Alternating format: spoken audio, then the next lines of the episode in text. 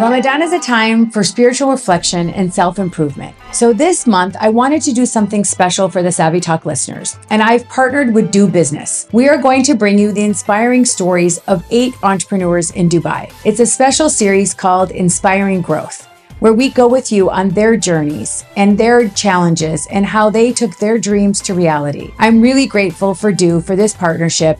I have been a du customer for about 15 years, and du Business not only enables business growth, but also your personal growth. In this episode, I'm talking with entrepreneur Fatma Al Mulla. Visual artist Fatma is the founder and creative director of FMM, a collection of pop culture inspired t shirts, dresses, abayas, and accessories that can be found in Dubai's coolest boutiques. I am so delighted that the first episode of this special series with du is Fatma, and I really hope you take away some of the value that I got in listening to her story.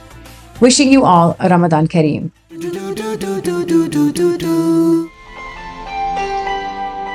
Ramadan Kareem. Ramadan Kareem to you too, my love. How are you? How's everything? You look. I'm so Oh, I'm so grateful for your time today. No. And I'm so excited that we're kicking off uh, this special series with du for Ramadan with you. Oh, thank you so much. It's an honor, honestly. So thank you. So I just want to ask it's first day of Ramadan. What's your Ramadan routine usually look like?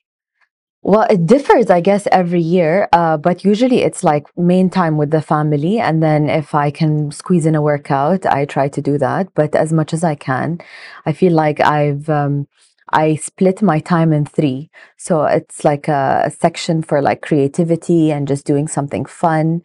And then a section for like spirituality. So I read Quran. I try as much as I can to like understand what I'm reading. And then the third part is like family time. So we try to see what we can do together as a family and how we can you know be together uh, so that's pretty much it and that takes a, a lot of the time sometimes we don't even finish any of those so yeah i love that i love yeah. that anyways i am so excited to talk to you because. I have been looking into your company and your business and your story, and you're an entrepreneur at heart. Oh, and you have built so something extraordinary and very, very special. And I want to start from talking a little bit about how did you build your business? So what how did your current business come about? And and how did you come up with the concept? And tell everybody what you do. Okay, so oh my god, in a few sentences. um, so uh, I, I first and foremost, I, I see myself, and I always introduce myself as an artist. I studied graphic design, visual communication in university, so I appreciate the arts and I love fine arts, but also digital art is, I think, what made my business what it is today. Uh, funny enough, in university, I was very, very um, weak and found it very challenging to actually design digitally. So I remember having this energy and I didn't find the job that suited me. So I started a blog and in retrospect, like a blog was back then, what you ate, what you bought, where you went. And I just wanted it to be just mine and I would just put some items on the blog. And with time, I would like wanting, I wanted to put some elements of like cult like products. And I remember um, going to like my friends' places and like having conversations with them. And I remember like topics of like you know, cliche products or like cult like products, like the Cartier Love bracelet or like a, a, a Hermes bag or like a classic uh, Chanel bag. And it eventually came to like me kind of making fun of it with the tongue, uh, you know, tongue in cheek kind of vibe. Yeah, but also it was more like me trying to put like an illustration and then like um, having a conversational piece. So like the Cartier love bracelet, like it was the illustration, and then underneath was Araft al Hubman Cartier. So I I only knew love from Cartier. love from Cartier. So people could actually look at it in different uh, you know um, perspectives, and it was a conversational piece. And I remember there was this. Um, thing on the blog where you it was like an option where anytime you post something on the blog it would immediately go on twitter so I remember that, and then people started tweeting me saying, "Okay, we would love this uh, this illustration on an actual product." And that's how it grew organically. I never actually wanted to start Amazing. business. And I remember my husband back then was like, why don't you actually have t-shirts or put it on t-shirts? And I was like, okay, that's an actually like not bad idea. Let's actually like look into it. And that's how I started ish. So I, I really want to talk about growth because I think, you know, as entrepreneurs, especially if you have a small business, you know, growth is always a challenge. If you grow too fast, you have the right team members. If you Right. are growing too much for demand with the customers, how do you meet that? So talk to us a little bit about your journey through growth and what are some of the things that you faced um, in your personal development as a leader in your personal growth? learning from failure is very, very real and it's very uh, true. And you need to go through the failures. And to me, the first time I failed, and the second time I failed, and the third time I failed, I thought the world was ending. And I thought I was a big disappointment to myself, to my parents, to my family. Um, and I remember having like to sit down with my husband because he's also an entrepreneur. And I think we related so much on that level because he was doing his thing and I was doing mine. But we were also, we we're both coming from design backgrounds. So I think we were very supportive of each other in terms of that. But also having a business and having to answer to people and having to answer to yourself. But all of these things, you know, help you to grow and help you to manage money, to manage yourself, to manage time. And I think the most essential part of growth is managing your time and managing your productivity. So, how did you build your audience or your customer base? to be again i'm i'm i'm telling you this from the bottom of my heart and i'm being like truly honest it was completely organic Organic. like organic you can't imagine. Also starting a business is not for everyone. Like that's what i noticed No. midway through that. Like you know there's a reason why people go into medicine. There's a reason why people go into the cor- corporate world. There's a reason why you have technicians and you know people. Because starting something from scratch is i can't leave that. Like it's not like uh, it's for my 9 to 5 and I'll just shut that off and like focus on my life right now. Like you are like continuously 24 hours. And I remember having like these mini fights with my husband because he's like, you can't put your phone down. And I'm like, I'm not going to put my phone down because it's like, it's a baby. My business is still a baby. And, um, so you do have this kind of um, imbalance in your life but in general i feel like it's it's not an easy situation where you start a business and you keep on pursuing that business because it's going to take a lot of energy it's going to take a lot of uh, you know hopes and prayers and also like time uh, from you and like away from the things that you love. So it's also about sacrificing uh, which people don't understand. And with the rise of social media i think it's a double-ended sword where people see oh she's just you know she's doing what she loves and it's amazing and she styled things and it's like you don't see the blood sweat and tears that happen behind the scenes you know what i mean Yeah, a hundred percent. yeah It takes a lot of work. And then once you start a company or a business, especially if it's a consumer centric product business, exactly you're always on. You have customer issues, uh, yeah just supply chain, distribution, manufacturing, Yeah. Answering customer inquiries. It's a whole other game. How, how big is your company now? We're uh, almost, I think, 15 people. So I have like a small workshop, and the guys that are there are wonderful. And, you know, we give it our all, and they give it their all.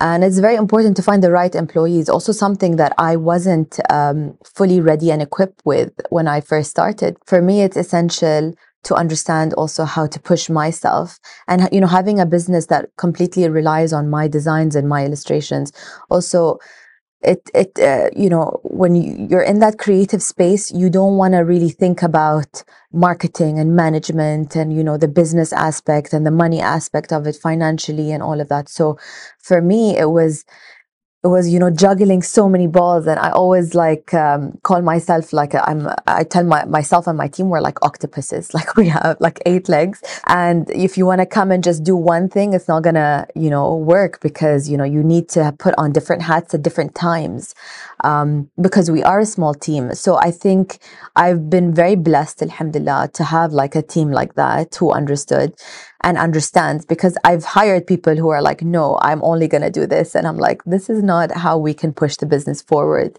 Um, so, yeah.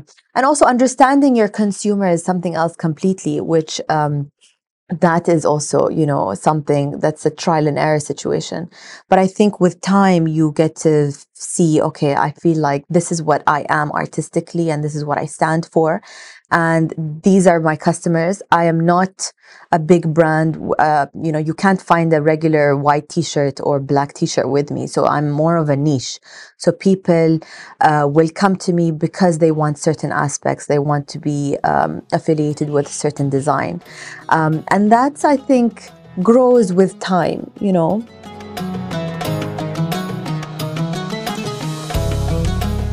How do you establish culture in your organization and what did you do to make sure that it reflects your values and the values of the brand? So I think also that grows when you grow as a brand and as a person. I think when I first started, I was very confused on should I be the tough boss? Should I be like the strict boss? Should I be the disciplined boss? Should I be the fun boss? you know? So yeah. It's also very difficult for me. It was difficult for me because it was like I was super kind, but also I was very strict. And there wasn't that balance because I was like, I, was telling my team, you know, like do whatever you guys want to do at your own time, but just finish the tasks at hand. And when the tasks didn't get finished at hand, I would get upset, and then I would be like, why? And then I would have a one to one, and um, and they also didn't see that kind of like transition because it was like a sudden thing. I always thought I wanted to have the culture of like honesty, kindness, and trust between us. And I wanted anyone within my company, if they felt overwhelmed or they couldn't handle certain things, that they could come to me and then we can sort things out as a team. But usually, like, I love a collaborative kind of environment where people share ideas. I don't like to dictate or some certain things I have to dictate since because it's my company and it needs to flow and we need to make sure people get paid. But other than that, I feel like there are a lot of things that we need to make sure that it's more of an artistic, collaborative kind of creative environment. Environment. I do give even the guys at the workshop, I tell them, you know, like this is space and time for R&D. So research and design. So if you guys find anything or want to use a certain technique or do something in particular, let's do it let's find it and if it's um, gonna fulfill us artistically and as a business and it's gonna like be uh, you know attractive to our consumers why not so there is always this kind of environment where i feel like i i need to instill in them and in the company that we need to always have that kind of collaborative kind of you know yeah. back and forth. But also like i don't want my customers to ever be upset with us or with me. We are a small business and some people sometimes don't understand that we're octopuses so we do different things at different times and we're a small team. And they have all the right that they shouldn't really be able um, they, they shouldn't be concerned about what happens behind the scenes. But also some cu- um, customers like we we order this now we want this now. And it's like we're not that kind of business yeah. sometimes you know? Did you ever dream of being an entrepreneur? Did you say okay i'm going to wake up one day and create my own brand?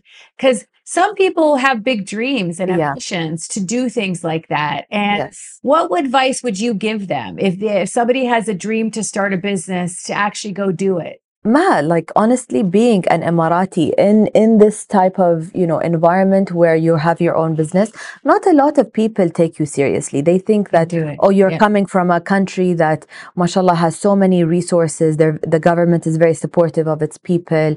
Um, you know, some people think we have it easy sometimes. And it's not like we don't have it easy. We do in certain aspects, but to prove ourselves as women uh, in a place of, uh, you know, business where it's, whether we like it or not, it's predominantly um, uh, you know, and taking you seriously. And there have been a lot of incidents where, you know, some people started businesses out of a hobby, but that's a passion project, as we mentioned before. It's not a business. And some people have uh, their places in exhibitions, then they go and they, they do all of that, but it's a hobby at the end of the day for them. It's not a business. I've been in this business for 11 years. So I'm I'm still at the beginning of my journey. It's not like I've reached anywhere now. I wanted something that represented my culture. I wanted something that had to do with myself. Thank you so much for your time Thank today. You, the spirit of Ramadan, why don't you leave us with a message or a wish for the audience as we uh, close the episode? My message would be just to spread kindness, be supportive of the, of the people around you. It's very important to, to be able to, to share kind words, to share appreciation to people, because that's what keeps people going. And we need each other in order to thrive. So that would be my message this Thank you Ramadan. so much. Thank you so much, Maha. It's a wonderful Pleasure. message. Thank Thank you. you for your time Take today. care. Thank you. too. Hey, everybody, thank you so much for listening to the show. I would be so grateful if you subscribe to the podcast, and I would love to hear from you. Send us a message, let us know who you'd like to see on the show, and we will do our best to try to get them on the episodes. Thank you so much.